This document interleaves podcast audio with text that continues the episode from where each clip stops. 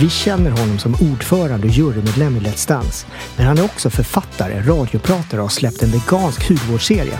Men hur dansant Tony än är så har hans liv kantas av många lärdomar. Och nu är det dags för oss att ta del av dessa och möta allas våran Tony Irving.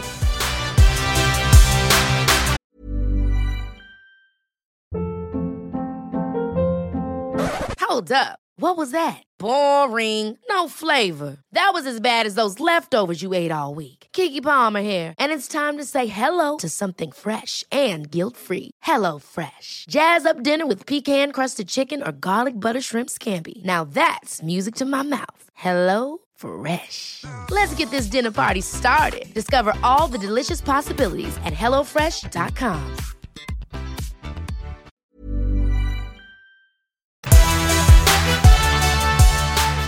Hej Tony! Hej! Välkommen till Killer Mindset-podden! Tack så mycket. Så kul. Hur är läget? Uh, jag är lite nervös, jag sitter här mitt emot ni två och börjar prata fritt och öppet. Men annars det är toppen med mig. Ja, och det är ju bra. Och vi vi är så nyfikna på massor av grejer här och egentligen är det som att Podden bygger på lärdomar och jag är säker på, vi har ju träffats många gånger förut och Ja. jag vet att det kommer bli så många bra saker från det här snacket. Men jag skulle vilja börja egentligen från början. Du är född i Ainsworth Yes. Och ja. du är uppvuxen, du har två syskon. Ja, jag har en, ja, jag, det här är lite roliga grej som hände när jag fyllde 40. Jag har skaffat mig en äldre halvbror som är sex månader äldre. Så det är tre nu? Ja. Hur gick det till? Ja, jo, min, det, det är en lång story. Min pappa var inte så duktig när han var en ung man och hade två kvinnor gravid samtidigt, gifte sig med min mamma. Min äldre bror växte upp i samma byn, vi var vänner och så fått vi veta när vi var 40, för det är sex månader mellan oss, att vi var bröder. Nej. Ja.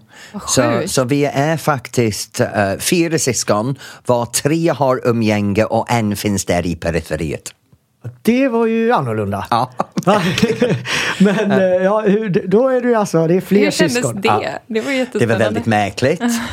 um, och det var väldigt lärorikt. För den pedestal min pappa satt på hela livet, den rasade fullständigt. Ja. Och det var bra. För han blev en människa för mig. Ja, och det, det är bra ibland. Liksom man lär sig saker hela tiden. Ja. Och er relation idag, hur ser den ut? Med min uh, halvbror. Vi har ingen relation. Um, vi hade kontakt väldigt mycket då. Men han var mer nyfiken att se vem vi var som en familj. Sen gick han tillbaka till sin egen liv. Så. Hur, hur kommer det sig att, så här, hur hamnade ni i dans? Oh, jag är tredje generation egentligen uh, på min mors sida. Min, min uh, mormors familj har alltid varit i dans. 30-talet, hon var dansare i en danshall. Uh, hon jobbade som dansare, hon uppträdde som dansare. Sen förde hon vidare det. Uh, jag har två kusiner som också är dan- yrkesdansare. Uh, en i show och den andra i ballett. Um, och sen är det jag. Um, och det, det blev en hobby för mig. Det var ingenting som jag satte när jag var ung och sa jag kommer vara dansare, drömmen är. Drömmen var absolut inte vara dansare. Det var, det är roligt på lördag att gå på min danslektion. Det är roligt med lite tävling hit och dit. Jag tycker om att stå på scen också, men nej, jag vill vara kock. Ja, Så det var min dröm. Är du bra på att laga mat? Ja, om du frågar mig själv, jag är jäkla bra. Men om du frågar andra, halvvägs. så om, du, om man frågar dig, om du tar, vad är du bäst på? Dansa eller laga mat? Oh. Det är svårt för mig, för, för jag har passion för båda. Men mat har jag fått äh, min egen bekräftelse, dans har jag fått andras bekräftelse. Så just nu så får jag säga att andras bekräftelse har sett påstår att jag är bättre på dans. Hur gammal var du när du började? När jag började ta första danslektionen, jag var fem, sex år gammal. Men när jag började ta det lite mer på allvar, jag var runt 14. Jag var en av dem som, idag så propagerar man för att barn ska göra massor med olika saker. Men jag redan gjorde det på min tid. Jag var i scouter, ridade häst, äh, älskade campa, vandra, äh, gick på fotboll, gick på campidrott, gick för danslektioner. Så jag hade en fullspäckat schema med, med massor med saker. Och dans var bara en av dem jag gjorde en gång i veckan. Det var inte tills jag var 14 att jag filtrerade bort allt annat. och gick in på, ja men dans kan jag göra måndag, jag kan göra det, nu kan jag göra det tisdag, nu kan jag göra det innan skolan. Det var då det började bli en riktig hobby, inte bara någonting som jag testade på. Hur mycket tränar man då, liksom, när man tar det från den nivån och väljer att man ska liksom, gå lite mer in på dansen och satsa? På den tiden, jag gick från att ha en danslektion i veckan till att ha tre. Vara med i tre gruppträningar och då var de en och en halv timmes lång. Och sen hade man egen fri träning utöver det. Så jag, jag, jag, när jag tittar tillbaka så kan jag säga att det var ungefär fem dagar i veckan, tre timmar per kväll, tre timmar per dag. Och det var uh, helgerna och sen tävlingen på söndag. För, för i England tävlingarna uh, är en söndagsgrej, det är inte som i Sverige var det lördagsaktivitet. Um, så det, för mig var det väldigt mycket, ja jag skulle säga 15 timmar. Men sen var det all träning bredvid. Du vet, man hade lite musiklektion, man gick på en lite skådespeleri-lektion hit och dit och för att lära sig hur man ska gestalta saker. Um, fysträning, cykla. Du vet, jag, jag hade tur, speciellt när jag blev 17 och jag flyttade till USA.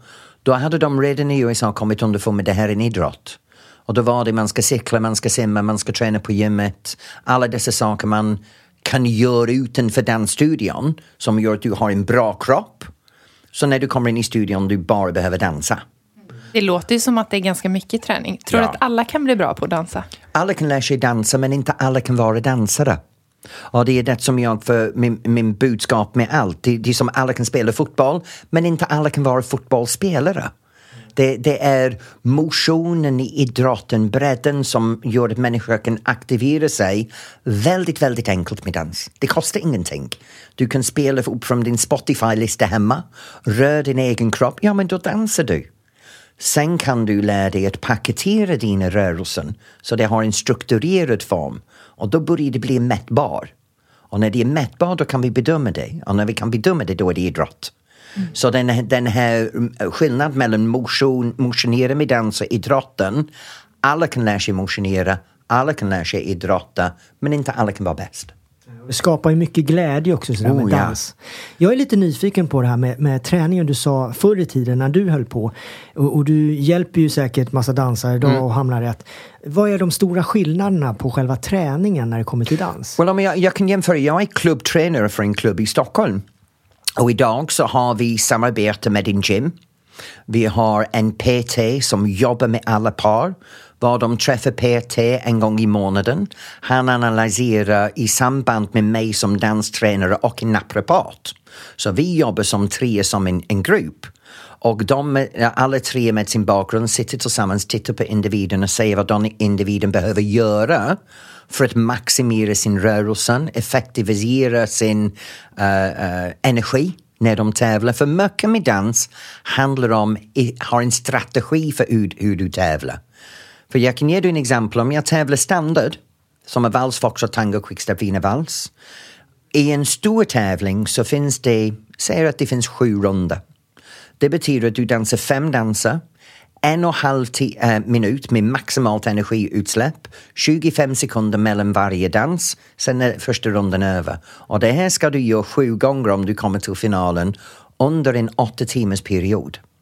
Så vi tränar idag inte bara utifrån du ska bli duktig dansare. Men vi tränar utifrån den idrottslig strategi och struktur. Hur kan du dansa 90 sekunder fem gånger med 25 sekunders intervaller och maximera din prestation? Inte bara upp och dansa cha-cha, samba, rumba, pass och jive. Det gjorde man 30 år sedan. Det gör man inte idag. Nej. Så det, det är dessa saker som vi tar mycket hänsyn till. Mm, och det här är jag ju supernyfiken på för att då pratar man också om sömn, återhämtning, Oh, ja. mat. Och det, det är ju någonting som känns som i alla idrotter idag att det kommer mer och mer åt det hållet. Man förstår sambandet. Och det, det är det som, är som, som, jag undrar över. Liksom, har man kommit dit idag när man verkligen pratar om kosten, man pratar om eh, återhämtning, man pratar om sömn, stresshantering för att man ska kunna optimera själva Jag ska inte säga att vi har kommit hela vägen. Jag, i, I min egen bedömning, många säger att vi har kommit lite bit. Jag tycker att vi är ungefär 25 procent vad vi kunde vara idag. Men vi har alltid det här in, in, interna konflikten i dansen. Och det är, är vi konst? Är vi idrott? Är vi en social företeelse? Är vi motion? Och vi har en identitet, om jag säger till exempel, jag dansar cha-cha. När jag lär mig dansa cha-cha och jag blir världsmästare, vägen är detsamma för alla. Men vi går olika längd på vägen för att lära oss cha-cha. Men sen kan jag bruka det för social dans. Jag kan använda det för att uppträda på scenen. Jag kan använda det för motion. Jag kan använda det på tävla. Men en cha-cha är en cha-cha. Men min kropp ska prestera cha-chan. Så min kropp är min verktyg. Jag kan inte göra min kropp perfekt som en verktyg i den studion. Jag kan komma lång väg, men jag måste träna. Men sen är det min hjärna. Min hjärna är nyckeln till min idrott. Om jag har inte en, en intelligent uh, förståelse för min egen behov, och min kropp, och min psyke och framtiden och planeringen, då kommer ingenting att funka. Så, så där är vi just nu. Vila har vi precis börjat prata om, det här med sömn, hur viktigt det är. Men vi ligger långt efter många andra idrotter. Mm, det, det här är en bra grej att att förstå också det du säger också. Att vissa dansar kanske för att ha roligt, att, att umgås, att tycka att det är en social sak. Och då kanske man inte behöver titta lika mycket medan en, en sportslig eh, Ja. atlet behöver ju vara väldigt mycket mer noggrann. Och jag kan säga, jag har precis kommit nu från en, en okej nu spårar jag ur kanske här. Spåra på det. Ja, jag har precis kommit från en miljö som i vanliga fall är full med socialdansare. Och social dans egentligen är individer som har en rätt så bra dansnivå men de brukar sin dans i en social omgivning. Så de kommer till en danssal där det finns fantastiska orkestrar som spelar på scenen. Golvet är stort, baren är öppen, restaurangen är öppen. De träffar sina vänner, de umgås med varandra, de växlar partner, de kliver upp på golvet och de är där kanske fem timmar och dansar två timmar. Så dans är en del av en helhet var individen får så mycket annat i samband. Det är det sociala umgänges, det är umgänges över kön, det är umgänges över ålder, det är kroppsberöring, det är det social stimulans, det är samtal med andra människor, det är det här fysiskt, när man får sin endorfiner igång, sen är det kardiovaskulära och allt det här får man för att man är social. Så det, dansen kan ge en situation där man får så mycket annat bara genom att bruka det när man umgås med andra människor. Uh, istället för att ha den här strukturen, nu ska jag träna. Mer dans åt folket helt enkelt. Vilken skulle du säga är den viktigaste egenskapen för att bli en riktigt bra dansare? För att gå långt? För att gå långt, koordination. Det är den här möjligheten, när vi dansar, vi börjar med du ska ha balans. Så det, det är relaterat till en kroppslig balans, men också en själslig balans. Du ska ha kontroll. Uh, du ska ha väldigt bra koordination, både i synkroniserad och simultan koordination. Um, sen är det musikförståelse. Sen är det också det här i gestaltning av musiken, så det är de saker som gör att du blir bra. Men om jag ska säga det, det viktigaste, koordination. För har du inte koordinationsförmåga så kan du inte dansa. Det, det, det så Kan du se det på människor som kommer in i Let's Dance till exempel? Ser du tidigt så här, den här kommer gå långt? Men det här, är vad, det här är varför människor kan lära sig så mycket i dans så fort. För våra dansare vi har i Let's Dance är otroligt kunniga danstränare. Och de jobbar hårt med att utveckla människors koordination. Så de, du kan börja med det här är din fot, bara flytta din fot. Sen är det foten, handen, sen är det foten, knäled, armbåge. Sen kommer man till höfterna, axeln och så småningom så kan vi ko- få dem att koordinera en 12-13 olika kroppsdelar på en medveten sätt. Var de börjar med att vara medveten om bara en sak, en fot. Så under Let's Dance-resan deras koordinationsförmåga utvecklas som gör att muskulaturen, allting som behövs att göra det kan vi finslippa deras rörelse. Hur, hur hamnar du i Let's Dance? Du Hur, hur många säsonger har du varit där? Det känns som du har varit där Oh, för nu, evigt. Det, det har jag faktiskt. Jag, jag är nästan som pensionär i gruppen. Vi har varit där 16 år och jag kom dit faktiskt av en ren slump. Eh, jag har fått ett samtal från Ann Wilson som gjorde programmet i Danmark. Hon var med som dansare i Danmark och sa att de hade pitchat i Sverige från TV, tv-bolaget och SVT hade tackat nej. Så jag är en vän som jobbar på Meta TV som heter Nicky Och vi skrev ihop en pitch och pitchade det på fyran. Och fyran eh, gick med på det, men lade på en annan produktionsbolag som var Mastiff. Och sen Mastiff tog mig in som en konsult. Och jag jobbade 2005 som en konsult åt dem med att bygga upp programmet. Och sen av en slump, jag, jag hade drömmar om att vara dansare i programmet. Men de sa nej. Och jag var okej, okay, ja, men då är det, de vill ha mig som konsult bakom kulisserna, jag jobbar i produktionen. Och sen ungefär sex veckor innan programmet så gjorde de om hela juryn de hade kast. Och då hade vi Dermot, Ann och Maria Öhrman. Och så frågade de mig om jag kunde gå i, i juryn som ordförande och det gjorde jag. Um, och det var det bästa jag har gjort. Ja, uppenbarligen. Ja, jag tyckte det var jätteroligt. Ja. Du gör det väldigt bra också. Ja, fantastiskt bra. Det, det roliga var att förstå att jag har en mun. Det här, kanske låter, det här kanske låter konstigt, men som dansare, jag förmedlar allt med min kropp. Hela mitt liv är jag stum allt jag har gjort handlar om, kan jag få dig att förstå mig och uppleva någonting bara genom hur jag använder min kropp för att förmedla det. Plötsligt, första programmet Dans kommer igång, mikrofonen gick på jag upptäckte att jag kan prata. Ja, det kan Som ni upplever nu. och du är, du är en duktig domare också. Du, du har dömt Tack. VM va? Ja, jag är, nu har jag gjort fem VM. Fem VM? Ja, jag har dömt fem VM, två EM uh, i olika dansstilar. Eh, men fyra år sedan så gjorde jag ett val av att ge tillbaka min internationella licens. Det är väldigt mycket politik i alla idrott. Och internationellt så var det splittring i förbund och jag hade tävlingslicens i båda dess internationella förbund. Och jag bara upptäckte att jag har dömt VM och EM. Jag har ingenting med jag kan döma internationellt. Uh, de här stora Grand Slam-tävlingen kräver mycket mer engagemang än jag kan lägga ner. Och då var det okej, okay, istället för att gå med i politik, jag bara säger upp min licens och backa och låta alla andra spela politiska poliser. Visst var du den enda i Sverige som hade den licensen? Ja, på den tiden. Nu är vi tre personer um, som har den utbildningen. Det, det är två saker. Det är att ha en domarlicens kräver utbildning och erfarenhet. För man måste vara en av Sveriges toppdomare och sen rekommendera Sverige för vidare utveckling i din kunskap för internationell nivå. Och sen är det på andra sidan att du kan vara utbildad tränare med internationell behörighet. Och jag har, uh, hade licensen men jag hade också den högsta internationella tränarutbildning. Jag är fortfarande nyfiken på det här med hur man blir en bra dansare. Ja. Eh, om du skulle ge oss tre bra tips. Koordination har jag förstått att det är viktigt. Men vad, vad ska man tänka på? Hur, hur ska man liksom tänka för att bli en duktig dansare?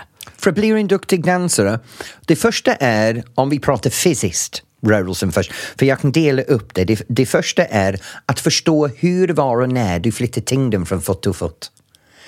För dans kan man dela i två saker. Du har ett steg eller i rörelsen. Så ett steg kan, har alltid med vikt att göra. Det kan vara hela din vikt förflyttas eller delar av din vikt förflyttas. Så vad gör jag när jag flyttar min vikt? Och den andra är när jag står stilla.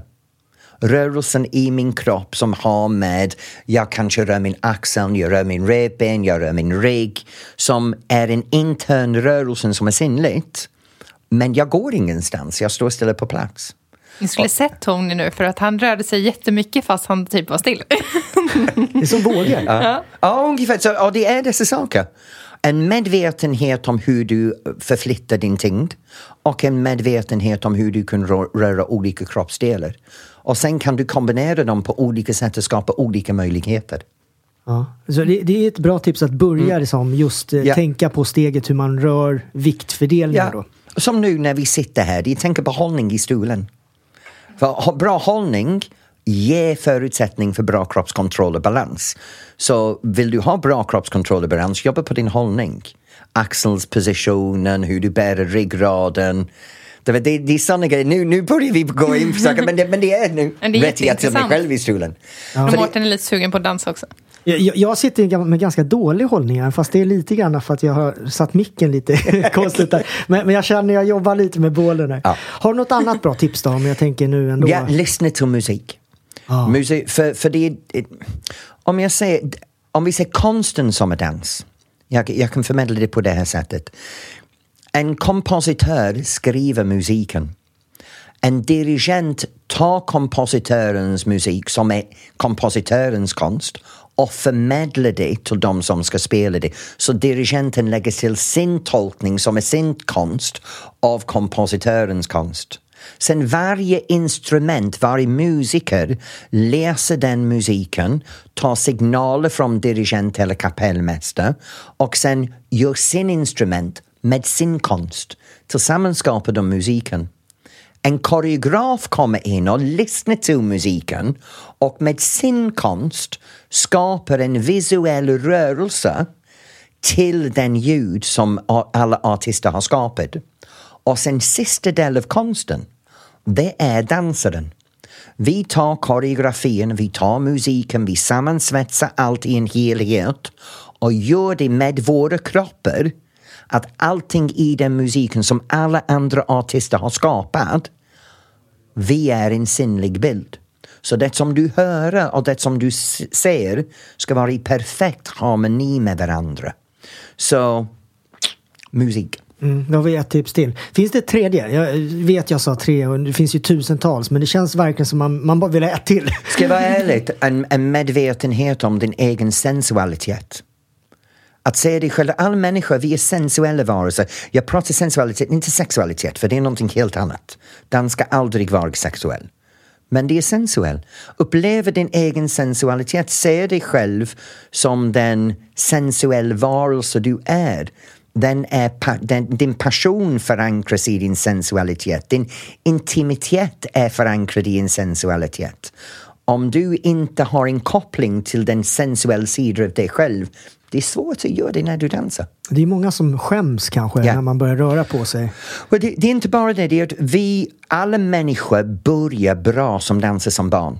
Det är det första barn gör. De leker med dans, de dansar överallt. TVn kommer på, musiken kommer på, barnen rör sig. Och vi programmerar det bort från dem. Vi systematiskt förbjuder folk att dansa. Vi bygger väggar och murar som vi sätter dessa barn in vad det är du ska inte röra din kropp på din sätt. Du ska inte uppleva saker på din sätt. Den friheten ska du inte ha. Och plötsligt när vi kommer till vuxen, då har vi satt en vuxen på en plats var de har ingen kontakt med dessa sidor av sig själv som de föds med och upplevde naturligt som barn. Så du börjar som barn med sitt still, stå still, rör dig inte. Ja, det, det tycker jag låter... Det är precis det, man ska liksom uppmuntra det istället mer. Yeah. Min son berättade faktiskt häromdagen att de hade börjat med det i skolan. De har rörelsepauser där de dansar. Det tyckte jag var toppen. Jättebra. Men där är det bra sak med svenska skolorna också, efter dans är en del av idrott. Så det är en av de tre basämnena inom idrott. Sen är det också det här i förskolan och årskurs 1. Alla förskolelärare och grundskollärare för 1, 2, 3, de har en dansmoment i sin utbildning och det är mm. fantastiskt och unikt att svenska lärare tar vara på det på den sätt. För dans stimulerar så många andra saker.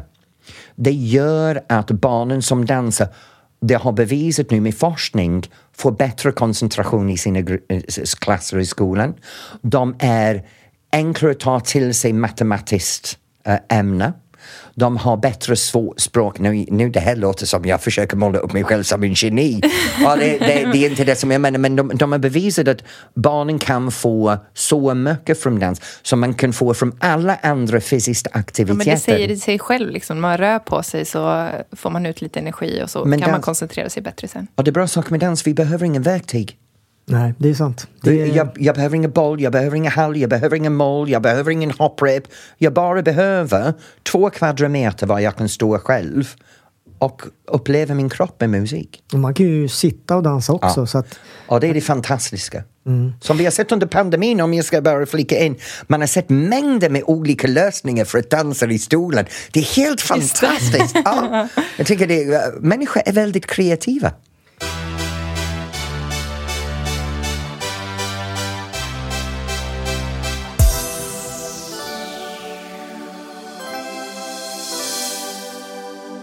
Vet ni vad ni ska göra nu? Ni ska gå in och boka biljetter till min nya föreläsning Mönster som har världspremiär 30 oktober på Clarion Sign i Stockholm och 6 november på Clarion Post i Göteborg.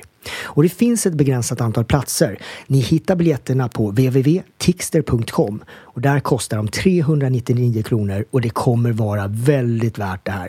Denna föreläsning är speciell för mig och handlar om hur man kan se och förstå olika mönster för att sedan kunna bryta och förändra dem som ja, till exempel dåliga vanor, dåligt beteende och när saker inte funkar som vi vill. Och I denna föreläsning har jag samlat allt det bästa av det bästa från hela min karriär inom hälsa, hela mitt koncept, men också från mina erfarenheter inom säkerhet, stund, personlig utveckling. Ja, det finns många spännande saker där. Missa inte denna föreläsning. Jag lovar er en upplevelse utöver det vanliga. www.tixter.com och föreläsning heter Mönster med Mårten Nylén.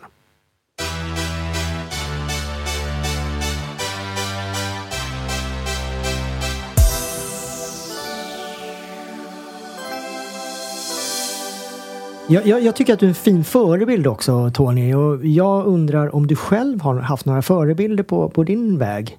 På din resa? Människor som du kanske mött eller som du sett upp till på ett eller annat sätt? Jag har haft tur att genom livet träffa olika personer som har agerat medveten eller omedveten som mentorer för mig. Och i den roll som mentor så har jag hittat mina förebilder. Uh, det första är min mormor. Um, jag, jag, kan ge dig, hennes, hennes grej var, många tror att det var dansen som hon gav mig, men det är hennes inställning för livet. När hon, var, vet, när hon var 96 så var vi på en familjesemester som var en av de sista vi tog tillsammans.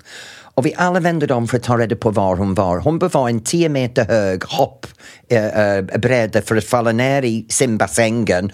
Hon skrek titta på mig, hoppade av, kom ner i vattnet, kom upp och vi var alla mållösa. Men det är, det är en klassiskt exempel av hennes zest för livet.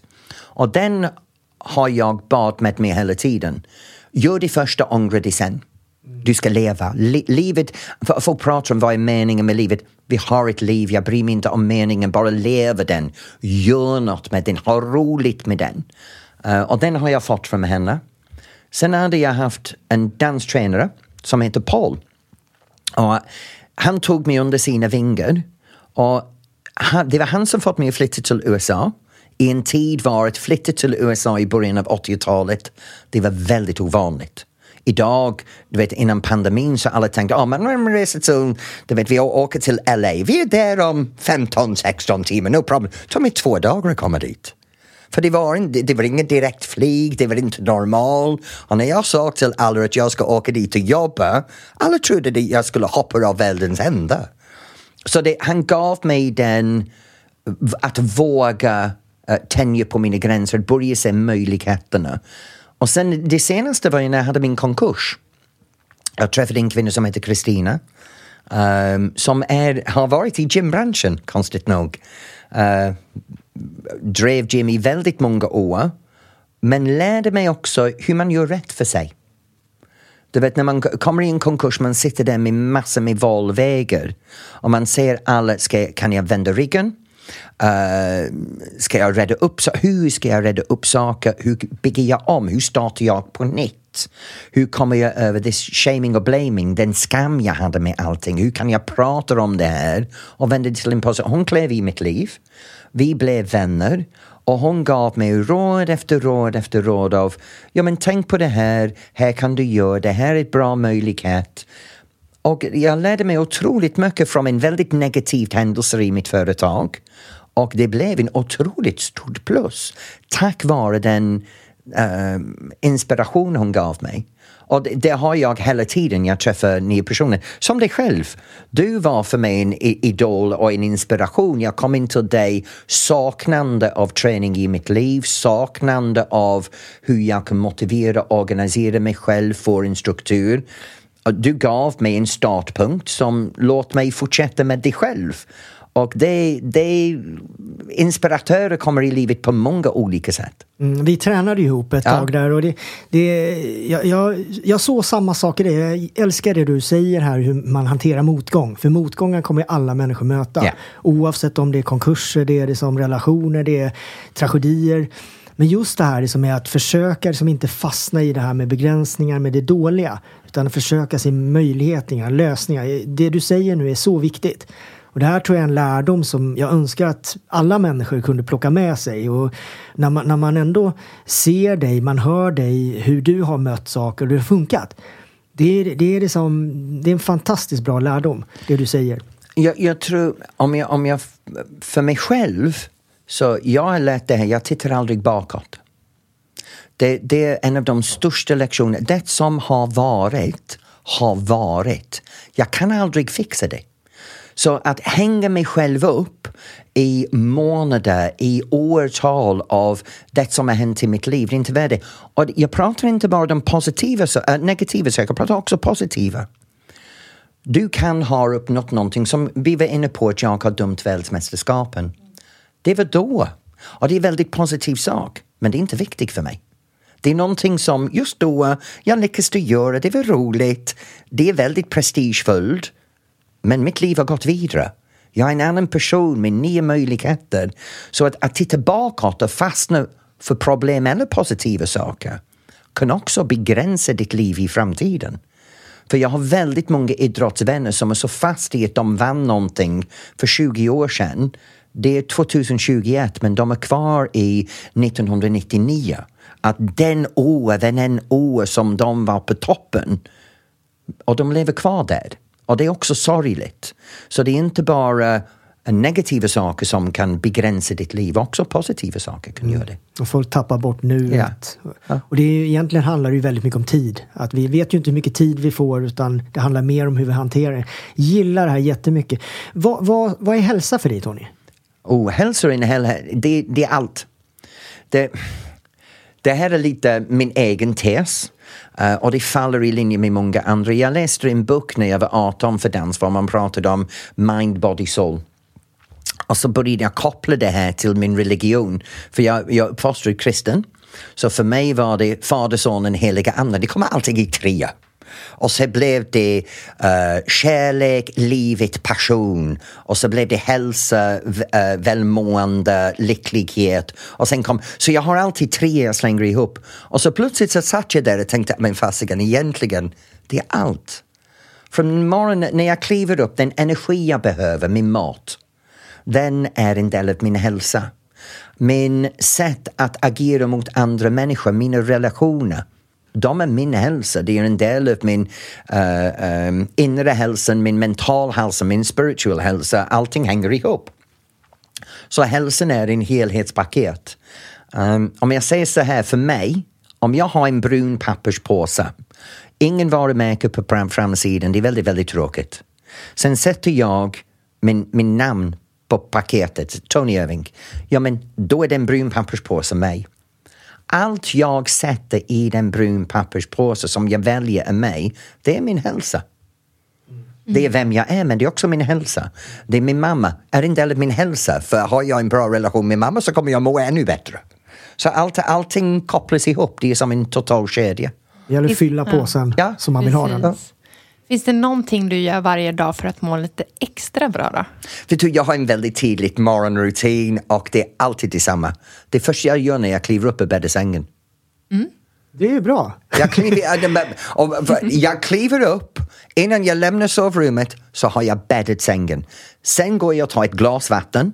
Sen tar jag min promenad. Jag promenerar varje dag och jag har den här grejen, det ska vara minst 10 000 steg varje morgon innan frukost, innan kaffe ut och köra, komma hem, då kan jag starta min dag. Och dagen kan bestå av eh, träning eller möte eller men det är vad jag startar dag med. Och det ska vara frisk luft, det ska vara bort med hörlurarna. Jag fuskar ofta för jag vet att folk klagar. för de ser mig ofta med hörlurarna på, jag är i en telefonsamtal för det blir att man kombinerar båda. Men jag försöker komma ut och stänga av allting och bara lyssna älskar det där. Vi älskar ju också morgnar, både jag och mm. Mårten. Det är någonting magiskt med att ja. starta sådär bra. Och det är ju också, hur man startar dagen kommer ju påverka väldigt mycket hur den fortsätter mm. sen. Sätter man fokus på någonting dåligt det första man gör så är det klart att man kommer ha det med sig vad man än ska in i. Oh, Precis som positivt. Men det, det kan man vända också och se på andra sidan av dagen. För jag och min man har den här, när vi går och lägger oss på kvällen så försöker vi lägga lock på allting som har hänt under dagen. Inte bara till exempel om vi har haft en liten tjafs med varandra. Man går aldrig lägga sig på en tjafs. Men också att vi pratar med varandra om saker på dagen som har varit lite tungt eller lite irriterande. Så att när vi går och lägger oss, vi har delat på problematiken i vårt liv. För har du delat på ett problem med någon annan, det är hälften så svårt när du vaknar. Mm, så så vi, vi har den där, vi börjar på en sätt men vi också slutar dagen på en viss sätt. Då kan du släppa den dagen ja, sen. Då kan man sova bra. Ja, det är också att dela på det. det känns ja. ju, du, du känns väldigt, eh, väldigt medveten mentalt. Tränar du någonting mentalt? Jag har gått, uh, för, konstigt nog, det började med en utbildning som heter fritidsledareutbildning. Det här är jättemärkligt. Men den utbildningen lärde mig så mycket om mig själv som en helhet. Från föreningslivet fram till uh, hur saker på yttre påverkat mig till min plats, till och med min plats i en, en, en, en samhälle. Och sen från det så har jag tittat vidare, jag har uh, uh, gått KBT um, ehm, och um, haft lite andra terapi för mig själv som har hjälpt mig hitta vad jag kan vara, vad jag ser framför mig vad jag kan lägga locken på och lämna bakom. Så mycket av det som jag gör är medveten arbetsprocesser. Det, det är saker, det är verktyg jag har lärt mig för att kunna få jobba vidare. Uh, och de funkar. Ja, det, det, märks verkligen när du pratar. Och det man, det man, vissa pratar ju mycket och sen så kanske det inte speglar sig i handlingar. Men med dig känns det som att du har kopplat ihop... Eh, ja, 85 procent. det, det, det som det faller är på grund av känsla. Det, du vet, jag kan alltid kontrollera mina handlingar men känslor är väldigt svårt att kontrollera. Så vissa känslor gör att jag kan inte kontrollera just då mina handlingar. För de är så pass starka att jag agerar utifrån känsla. Men det gäller att vara medveten. Det här är känslor som styr mig just nu och jag kommer behöva rensa upp någon problematik efter det här. för, för känslor är, är, det är också en annan grej. Kontrollerar du dina känslor, du kommer att ha psykiskt problem. Ja. Man, man, behöver känna. Det var, ja. När jag var yngre så var det det. Jag stängde in allting. Och det blev ju inte bra. Jag tror många människor behöver som lära sig känna mer oavsett mm. vad det är för känsla. Vissa känslor är inte roliga. Well, om du tänker på det, om någon är lycklig så säger vi Gud, de är alltid lyckliga. Vad är för fel på dem? Nej, de är bara lyckliga. Om någon är sura, visst är han alltid sura. Varför är han sur? Ja, men kanske han behöver någon hjälp för att inte bli sur. Du vet, det, det, och, känslor, vi är skapade med känslor för att uppleva dem. Men igen, vi kommer tillbaka till samhället förbjuder oss att göra det. Mm. Om du är för lycklig då är det något problem för dig. Om du är för sur det är något problem för dig. Om du gråter det är något problem med dig. Om du är arg det är något problem för dig. Men känslor är en del av våra naturliga reaktioner. Vi måste uppleva dem om vi ska må bra. Så vissa kvällar kan jag sitta där och ja, jag kan känna det, jag kan gråta. Sitta hemma, ljusigt tänkt och gråta för massor med olika anledningar. Men jag, gör, jag mår så bra efteråt. För det hjälper mig släppa spänningen om vissa saker. Ännu en bra lärdom skulle jag säga. Jätteviktigt.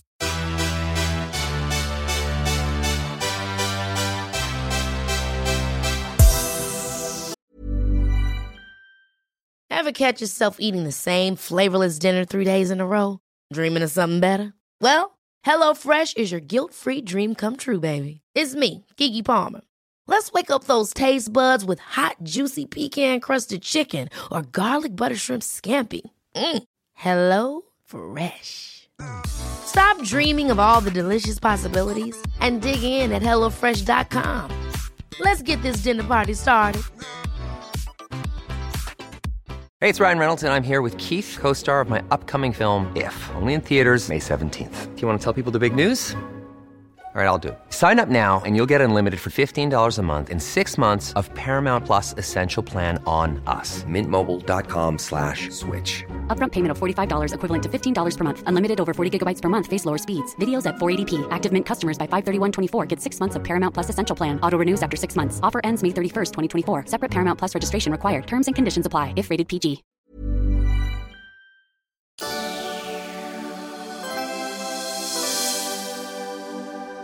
Nu vill jag passa på att tacka vår sponsor Safe Educations. Så är du kanske sugen på att utbilda dig till personlig tränare eller bara lära dig mer om träning och kost så tycker jag att du ska gå direkt in på safe-education.se. Safe har utbildat PTs i mer än 30 år idag och just nu så behövs det fler duktiga personliga tränare där ute. En annan tanke är ju också att man kan ju lära sig saker och investera i sig själv. Man kanske inte ens vill jobba som personlig tränare, men man kan ju kanske bli sin egen PT. Och det här med kunskap, ja det kan vi aldrig få för mycket av. Men det handlar ju om att få rätt kunskap.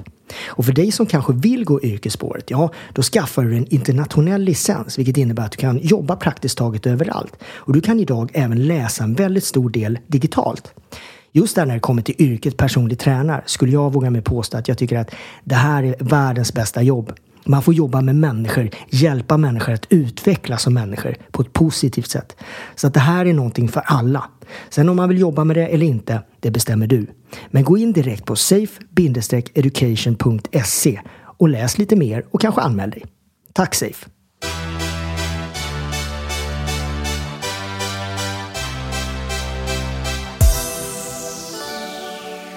För mig tror jag att just det här ordet förebild handlar nog mer om att eh, avsaknaden av bra förebilder, av människor som, som agerar, värderar saker på ett sätt som man borde. Många människor blir så förvirrade så man springer kanske efter det här med det rikedom, det är att man ska vara på ett visst sätt, ut på ett visst sätt, man ska göra saker på samma sätt som alla andra. Det här med förebilder, som jag tycker du är en så bra förebild, det är att du är ju dig själv. Kanske för att du har gått igenom en hel del grejer, kanske för att du har liksom lärt dig saker om dig själv. Men, men det jag tycker är häftigt är att man behöver liksom ha, vi behöver mer bra förebilder. När, när jag träffar inspiratörer, mentorer, det har blivit precis i den stund vad den personen behövde vara i mitt liv. Och de har identifierat sig för mig. Och när jag tittar på förebilder, det är därför jag säger att jag inte haft en, en förebild.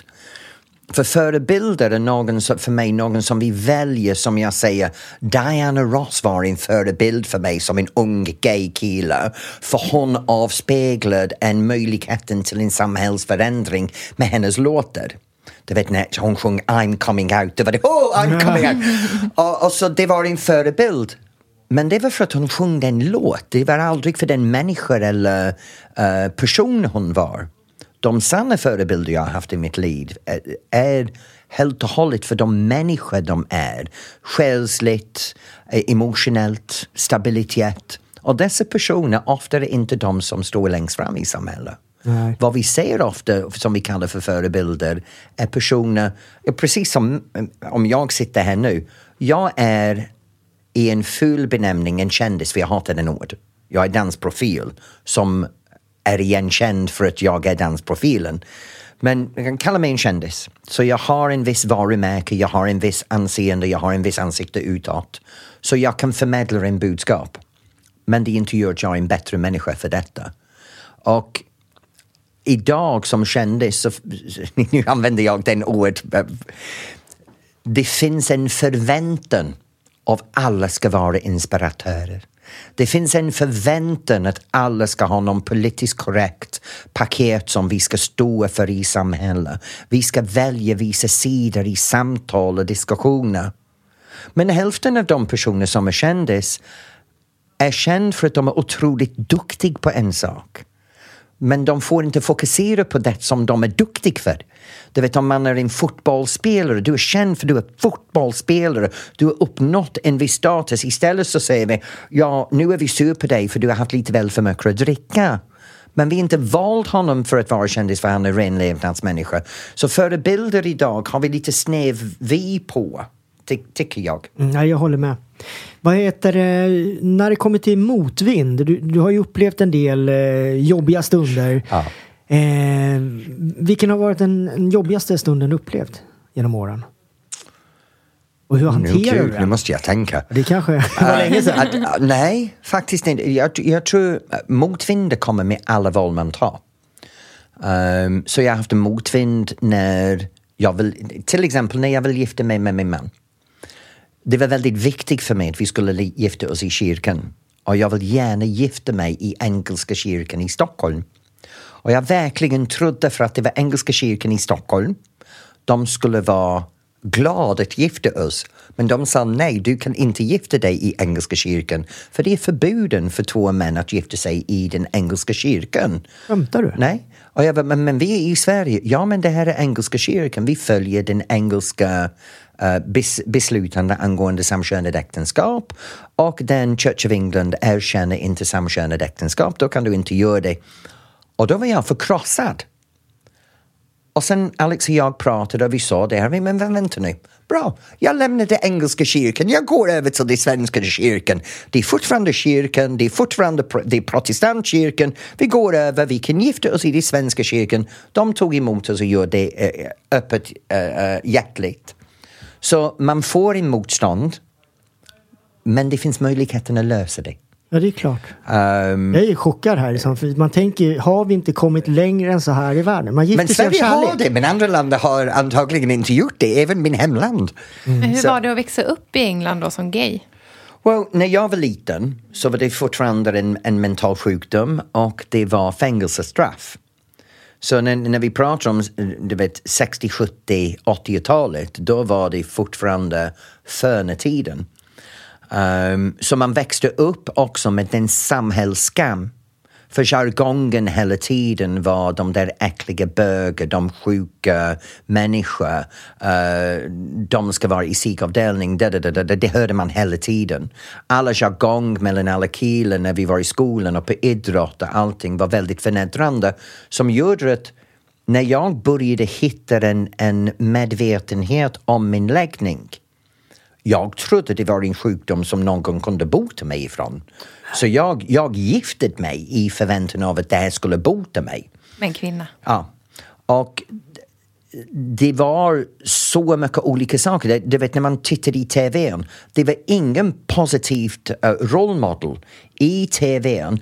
Alla uh, uh, homosexuella i TVn var uh, kopplade till pedofili, de var kopplade till kriminella eller de var extremt feminina till en punkt var de gjorde larv av den karaktär i sin roll. Och då var det okej, okay, vad ska jag titta? Idag är det annorlunda. Det är ett medvetet samhälle vi bor i. Men på den tiden i England var det väldigt annorlunda och England har förändrats radikalt även om engelska kyrkan har inte gjort det. Samhället har gjort det. Um, men det var tufft. Och det var därför det var så roligt för mig när jag flyttade till USA. För att flytta till USA när jag gjorde det gav mig möjligheten att börja se personer som var öppet, som var um, inte i behov av att skapa en fantasiliv de levde bakom. För det gjorde jag. Jag hade min, min äktenskap och till alla runt omkring jag var en gift man och sen bakom låg det sanna jag. Um, och den hjälpte mig att inse att det här, att ljuga på det här sättet är inte ett bra sätt.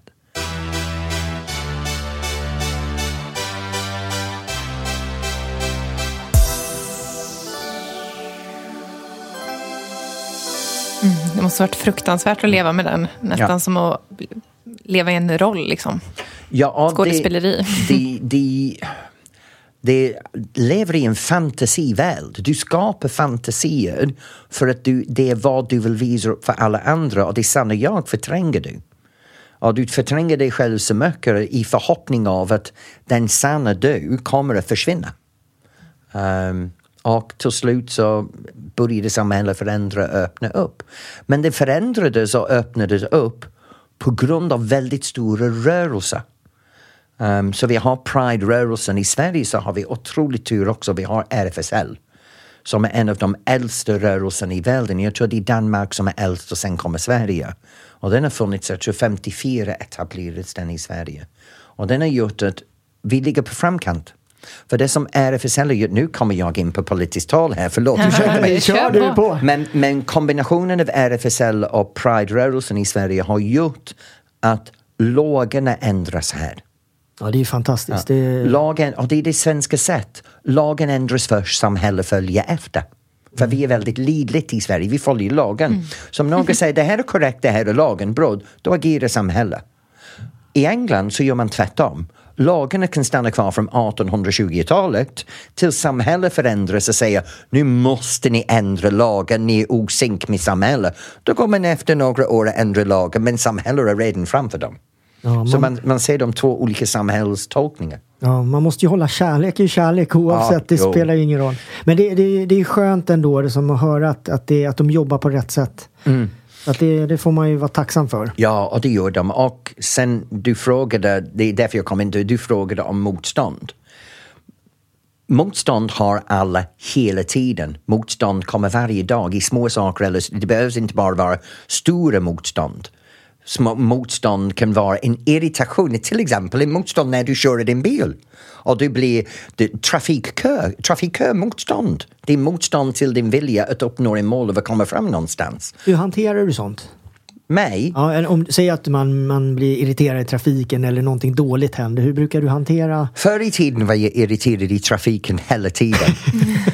Uh, men nu har jag lärt mig när jag sitter i bilen och det är trafik, då är det mitt fel. Jag valde att åka vid en tid var jag visste att det skulle vara trafik. Du, vi vet att det kommer att vara rusningstider. Så om jag väljer att köra min bil under rusningstider, då har jag valt att sitta i trafik.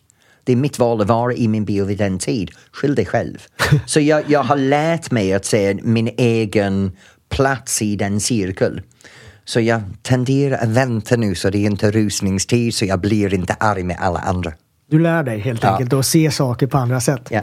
Du Tony, om du, kom, om, du, om du kunde få en superkraft och eh, göra vad du vill. Vad skulle det vara och vad skulle du göra?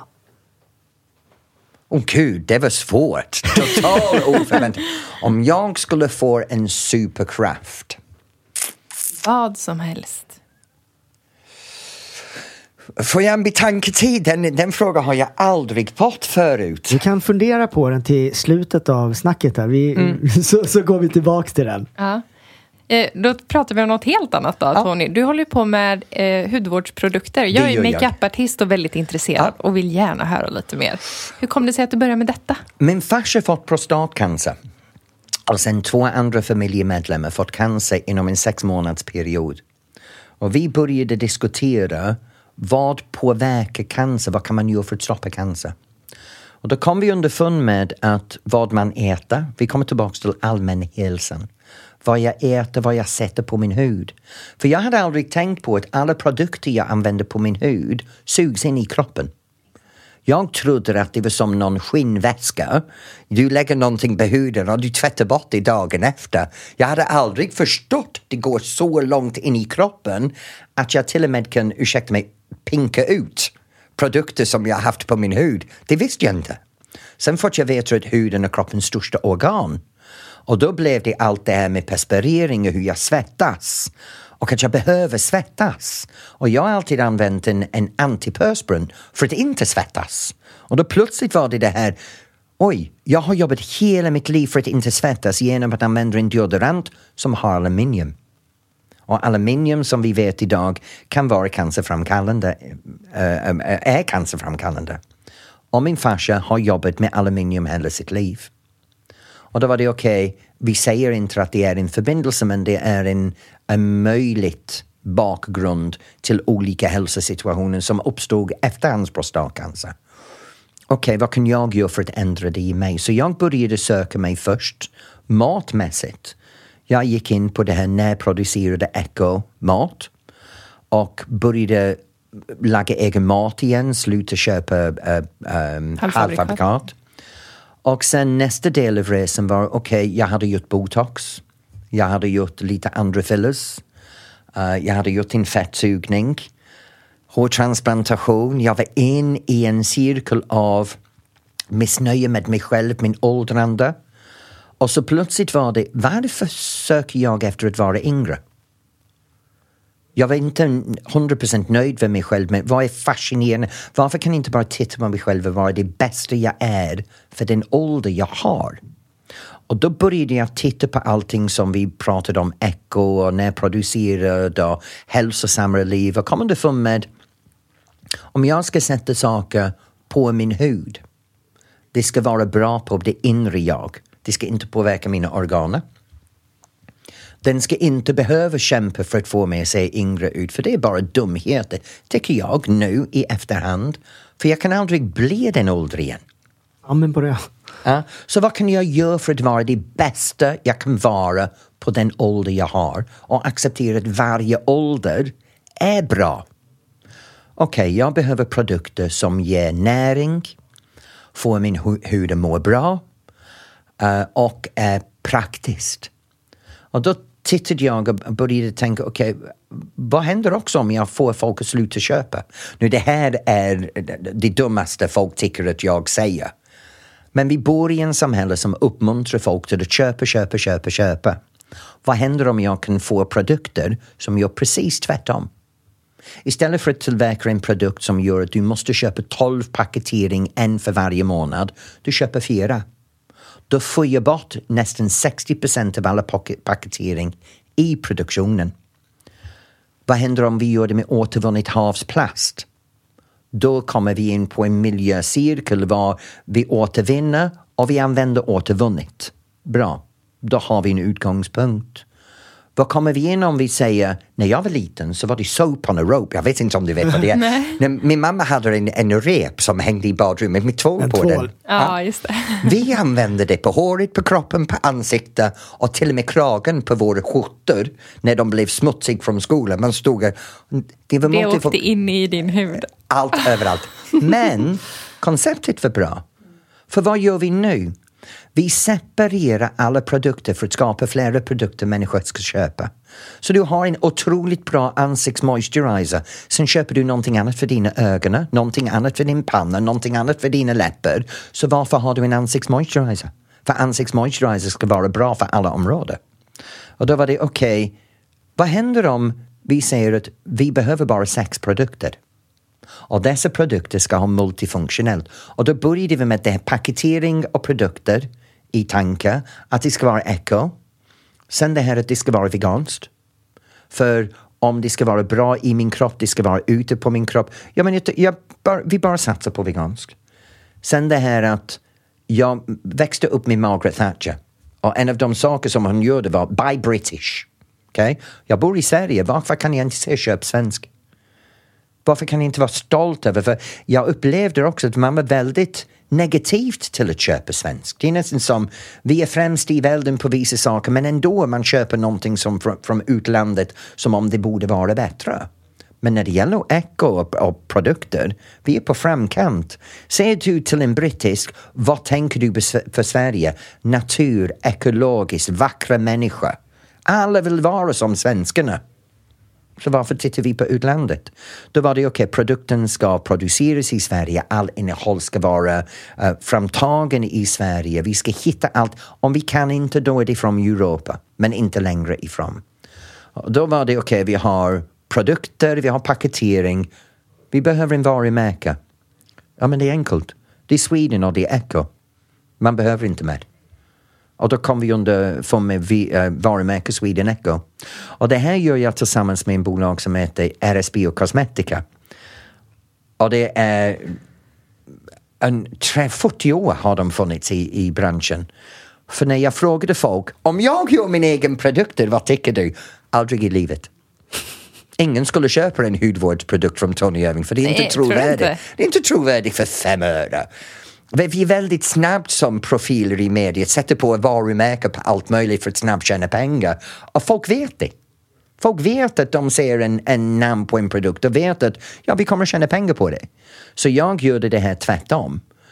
Det har tagit tio år i utvecklingen och jag har jobbat med eh, bolaget som har 40 års erfarenhet i branschen som gör att bakom konceptet, det är inte bara en idé, det är också en, en gedigen kompetens i detta. Så produkten är tillverkas uppe i Östersund. Så allting är här i Sverige. Allting är, är riktigt roligt och jag använder dem själv, tror det eller ej. Och de här produkterna, är de bara för män eller finns det även för kvinnor? vi för började med män. Nu kommer vi att lansera för kvinnor. Så i, vi har produktionen, samma koncept. Det är få produkter med multifunktionella produkter. Um, så det, det kommer. Eh, och förhoppningsvis så kan vi lansera nu under hösten. Det är det som är målet. Gud vad kul. Jag kommer köpa det direkt kan jag säga. Jag tycker det här är så bra. Nej men det är faktiskt precis som du säger. Allting liksom som vi stoppar på huden åker ju in i huden. Och det är jätteviktigt att vi tänker på det också.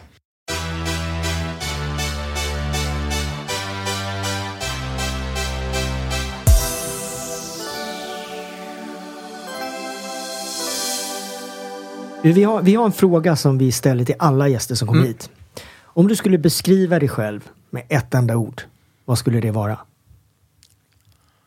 Eh, ytterligare en svår fråga uppenbarligen, men ett ord. Utan att skratta.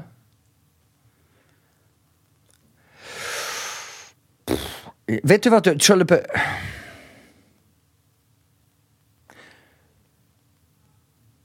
Jag har aldrig tänkt på det faktiskt. Hur skulle jag beskriva mig själv i ett ord? Ett mål som jag lever efter är att vara snäll. Det är, det är mitt nyckel i allt jag gör. Att vara, jag är snäll. Jag är en snäll människa. Det är otroligt viktigt för mig. Det här är lite galet, för, för vi brukar också säga ett ord och det här var det ordet jag hade också. Och jag tänkte säga genuin, så att allting går isär ihop. Du verkar verkligen supersnäll. Alltså, Det är otroligt viktigt för mig. du har nått ditt mål. Ja, tack. Ja, I och med att det kopplar. Det, det är fantastiskt. Det brukar vara väldigt spretigt ibland och ibland så blir det lite mer så här. Men det är, det är en kul grej också hur man uppfattar sig själv kontra hur andra uppfattar en själv. Ja. Och det, det brukar inte riktigt vara likadant. Nej. Men det var, det var väldigt bra Tack. där. Jag har en fråga till innan vi ska släppa in Ida här på hennes lilla Mm. segment för fria. Hur ser du på sociala medier? Social media har en bra funktion i att vi kan förmedla saker väldigt fort idag. Vi kan kommunicera viktiga budskap på en väldigt snabb sätt. Kruxet är att det finns en motsida till detta. Lika fort som du kan eh, sprida positiva saker kan man sprida negativa saker. Och människor är som vi är. Vi lockas först till negativa saker.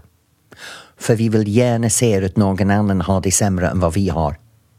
Så i min värld, att alla lägger upp, jag har det så bra, jag har det så bra, jag har det så bra. Alla bara sitter och väntar för den person som har det så bra för alla. För det är det som de kommer att njuta av.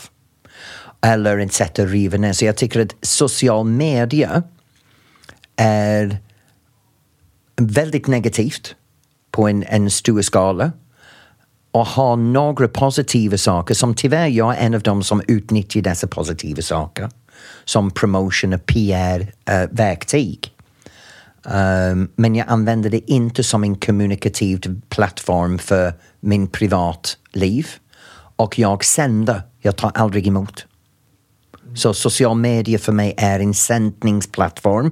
För jag tar aldrig emot, för det som kommer in via social media, 80 procent av det är negativa. Och jag vill inte vara mottaglig till detta. Så jag väljer väldigt noga med social media, min roll som avsändare och stänga min roll som mottagare. Tror du att sociala medier kommer finnas kvar sen eller tror du att det kommer att avslutas för att det är så mycket negativa effekter från den? Jag hoppas på, och det här kanske går emot strömmen, jag hoppas att det blir en delvis reglering. För jag tycker att det behövs vara en, en viss frihet behöver vi ha. Men frihet, människor har redan bevisat att de, kan, de behöver några gräns. Annars vi hade inte haft diskussionen. Så det behövs vara någon slags reglering av vad är tillåten och inte tillåten. Vad kan visas? Eh, vad ska poppa upp i en ström? För det är också det här reglering för barn och ungdom också. Vi har haft reglering i TV med vissa tider.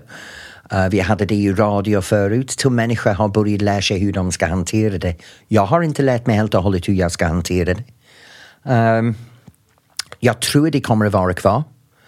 Uh, faktiskt, jag nästan, för mig är jag nästan säker att det kommer att vara kvar. Precis som radio började i 1800-talet, den är kvar och den växer idag. Den bara tar nya form till exempel podden nu. Den här är en modern tolkning av en gammal verktyg. Och jag tror att när social medier som vi vet idag blir gammal, det kommer nya tolkningar av den, snabbare uppkopplingar. Uh, så jag, jag tror det är en del av framtiden bara att vi behöver vara bättre till vår, till, till vår agerande av roll som mottagare och de som är avsändare behöver riktlinjer till vad de får avsända. Mm, man behöver lära sig hantera Ja. det bättre.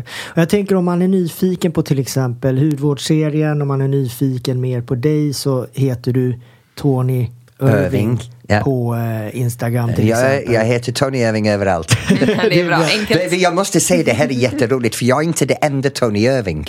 Vi är fler, det, det är många Är? Tony Irving och det konstiga är att flera av dem är kända i sin yrkesroll också. Så det Jaha. finns en känd sångare som heter Tony Irving i Frankrike och det finns en känd kille i Australien som är en riktigt känd fotograf. Så det är, det är otroligt. Jag börjar, det kommer upp saker. Tony Irving, det här är den, nej jag tog inte den bilden, nej jag har inte gjort den låten, nej den är inte med på den Spotify-spår. Det, det, och det är inte fler bröder. Som Nej, dyker nej, nej. Men Tony, visst heter du Anthony egentligen? Anthony, ja det gör jag. Inte H. Nej. Det är A-N-T-O-N-I.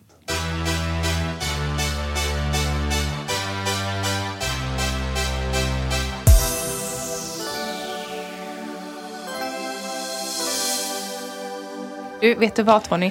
Vi ska gå in på de fem fria nu. Okej. Och alla blir lite nervösa här och det bör man bli. Nej, jag skojar. Okej, nu kommer kameran på. Nu börjar Mårten filma här. Nu är den på. Jag måste Nej. dricka lite vatten. Ja, men precis. Nej, så farligt är det inte, tror jag. Jag, jag har nog fått de värsta frågorna hittills så att jag Ja. tror hon är ganska snäll mot Ja, våra gäster. precis. Eh, vad gör du när ingen ser på? Peter i näsan. Nej men på allvar, det gör jag. Ja. Jag är fullmedveten om det, det är vanor jag har haft sedan barndom. Men det är någonting med min näsa när jag sitter och vilar. Fingrarna bara kryper där uppe. Förlåt. Ja, men det är bra. Berätta om någon du verkligen beundrar. Du har ju berättat om några under poddens gång här, men Ja. någon som vi inte har hört. Någon som... är- vä- Verkligen beundrar. Jag har en väninna som är 71 år gammal. Vi har känt varandra i snart 30 år. Hon jobbar heltid fortfarande som lärare i skolan. För hon är så angiven till sin roll som lärare och vad hon kan ge till barn. Och hon är en kvinnlig lärare i vetenskapsämne. Och hon är så fokuserad för hennes funktion, hennes roll, hennes förebildsposition. Sen adopterade hon en av sina elever, en kille från Uganda. Och hon adopterade när hon var 60 år gammal. Så den kvinnan för mig är en person som är otroligt unik och uh, vet hennes påverkan för sin omgivning och andra människor. Det är Det är någonting jag har lärt mig. Jag blir rädd för olika saker som kan hända. Inte rädd, panikrädd. Men det kommer upp den där lilla pirr i magen eller en känsla någonting kan, som nagar i hjärnan. Men jag är snabb för att analysera varför jag är rädd och försöka bemästra det. Um, men jag var rädd, förut var jag rädd för en enkel sak som höjd. Uh, sen tack vare Gunde Svan och Fångarna på fortet som tvingat mig att jumpa bungee jump så kom jag över det. Um, Möt dina rädslor helt Ja, enkelt. Mm. och det, det, rädslan är någonting som just nu, det är väldigt litet som gör mig rädd. Och när det gäller konfrontation, jag är väldigt bra att ta konfrontation så jag blir aldrig rädd i konfrontationssituation heller. Bra att veta. Mm. Ja. Okej. Vad vill du att folk ska sluta fråga dig? Just nu, om pandemin, jag är så trött för folks negativitet angående den pandemin. Det är så synd om dig, din bransch försvann. Det är ingen synd om mig alls. Det är ingen synd om mig. Jag jag håller på, på med synd om alla underhållare. Det är inte synd om underhållare. Ska jag vara ärlig? Vi underhållare i en viss typ av underhållare har haft det otroligt bra innan pandemin. Vi är kreativa människor och i den kreativitet har vi möjligheten att skapa tusen lösningar för våra själv. Men vi kommer tillbaks till vad jag hade innan pandemin. kommer jag aldrig att ha igen. Mitt liv har förändrats på grund av pandemin och jag har accepterat det. Så sluta fråga mig och säga att det är sin, vad, hur har pandemin påverkat dig? Glöm det. Vad kommer nu efter pandemin? Det är spännande. Det är spännande, verkligen. Och sista frågan. Vem skulle du personligen vilja se som deltagare i Let's Dance? Usch, jag hatar den frågan. Tack för det. Ja, det, var den frågan. Det du skulle sagt på förra frågan. Nej, Sluta nej, nej faktiskt fråga. inte. Anledningen jag, jag, jag tycker om det, jag, jag tycker att alla människor borde göra Let's Dance. För när jag säger 90% av personer som kommer in och hur de går ut. Den fyra månader har förändrat den personens liv och givit dem ett minne för livet. De har utmanat sig själva, öppnat upp sina stela lådor som har varit stängt i flera år och begränsat sig själva till att bara göra det som de är bra för. De har tänjt sina begränsade utmaningar. så jag tycker att alla borde göra Uh, jag till och med har försökt att övertala Martin att göra det några gånger. Du, jag, är på nästa då. Okej. Ja. Nej, men för jag tänkte det skulle vara roligt för dig också som har varit så uh, fokuserad med att för, försöka få andra människor att tänja på sina gränser. Men du gör nästan alltid samma sak. Så nu är det dags för sant. dig att, att, att göra något nytt och Jag önskar att jag hade möjlighet, men jag är inte känd med Mårten, verkligen. Alltså, Jag, jag har faktiskt funderat på det här jag, jag tror så här, jag har två hö- högerfötter. Eh, koordinationen med vissa saker kanske, men, men det har varit väldigt dåligt med dans. Och jag tror, det är lite som du sagt fast jag tror att jag har... Jag tror att jag, Du är så... Du har ingen koll på dig själv min vän. Hur vågar du sitta där framför mig och säga att du har ingen koordination? Alltså, jag sa jag är bra för att ta konflikt. Eller skapa den också. Nej men ärligt, jag har sett dig stå på ett ben, devla på benet upp till så att det är nästan 140 grader med benet. Jag har sett dig hoppa och göra halsspagat. han Nej. hoppar upp på en boll. Ja, så så don't give me that my friend. Men det hade blivit bra för dig att se hur du anpassar din kroppsrörelse till musik. Ja, det är sant. Att ha en annan människa som din verktyg, inte en, en fysiskt objekt som har ingen känsla eller reagerar till dig. För du har alltid en verktyg som har ingen känsla. Att ha en person framför dig som verktyg, det skulle jag väl gärna se. Det vill Ja, ja, vi se. Då, har vi, då har vi bestämt en grej. Vi hade en utmaning, jag och Ida, att jag skulle liksom, ja, hon skulle hitta en utmaning, fysisk utmaning för mig i året nu som kommer. Och jag skulle ha en till henne. Men nu har vi hittat min i alla fall. Ja, precis. Och jag tänker bara så här, nu har jag ställt de fem fria, men vi, du svarar aldrig på det här med superkraft. Vill du göra det? Ja, det kan jag göra. Hade jag en superkraft, det, man kanske skulle vilja, ja jag vet inte vad du... nej, men min är det här med åldrande. Att förändra, för, skulle jag ha en, en superkraft skulle jag ändra hela samhällets inställning till ålder. Boom, över en natt. Vi har en så konstig fixering på ålder och vad det är möjligt på olika ålder. Det är nästan som det äldre du blir, det mer inkapabel du blir till att göra saker. Det är mer opass. Så jag skulle vilja gärna vända samhället upp och ner som en virvelvind och verkligen få alla att förstå att vara ung är när man gör sina dumheter. Vi behöver prioritera om och sluta säga ung som positivt och ålder som negativt. Åldrande, det är positivt. Ungdom får gärna vara negativt för det är där du ska göra dina misstag. Men vi har en omvänd syn på saker. Alltså det är, vilket avslut på det här, den här episoden. Verkligen, Mm. så kul. Alltså, vi har lärt oss så otroligt mycket, Mårten. Ja, både om Ja, dig Tony. Ja, men Ja. både, ja, ja, på riktigt. Ja, jag tycker både om dig Tony. För att det är så här, som vi pratade lite innan om här. Jag tror bilden man har av dig, den är väldigt, den är väldigt samma samma. Det här tyckte jag gav en, en helt annan bredd på vem du faktiskt är, hur du ser på saker, hur du hanterar saker. Så att, eh, tack för det. Tack själv. Tusen tack. Tack.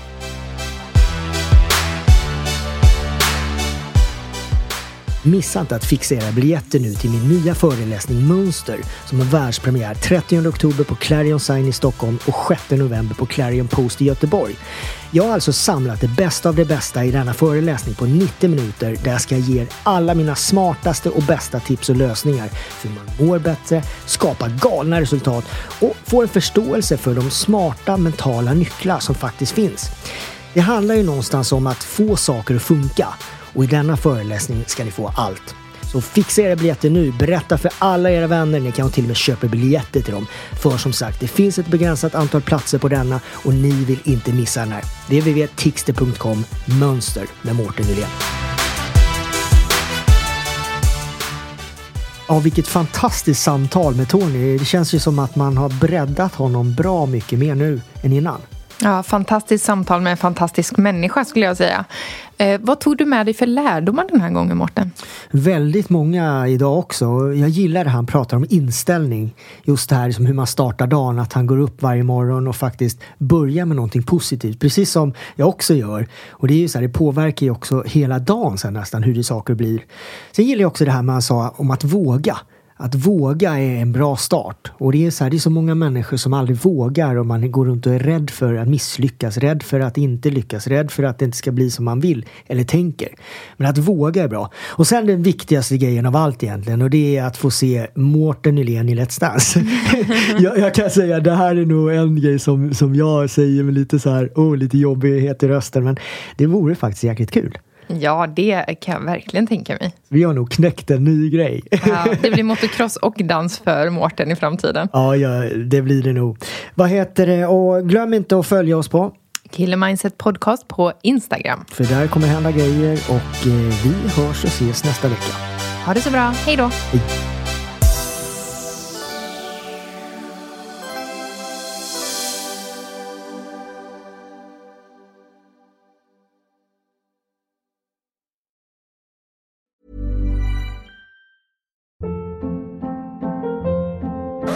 Hold up. What was that? Boring. No flavor. That was as bad as those leftovers you ate all week. Kiki Palmer here, and it's time to say hello to something fresh and guilt-free. Hello Fresh. Jazz up dinner with pecan-crusted chicken or garlic butter shrimp scampi. Now that's music to my mouth. Hello Fresh. Let's get this dinner party started. Discover all the delicious possibilities at hellofresh.com.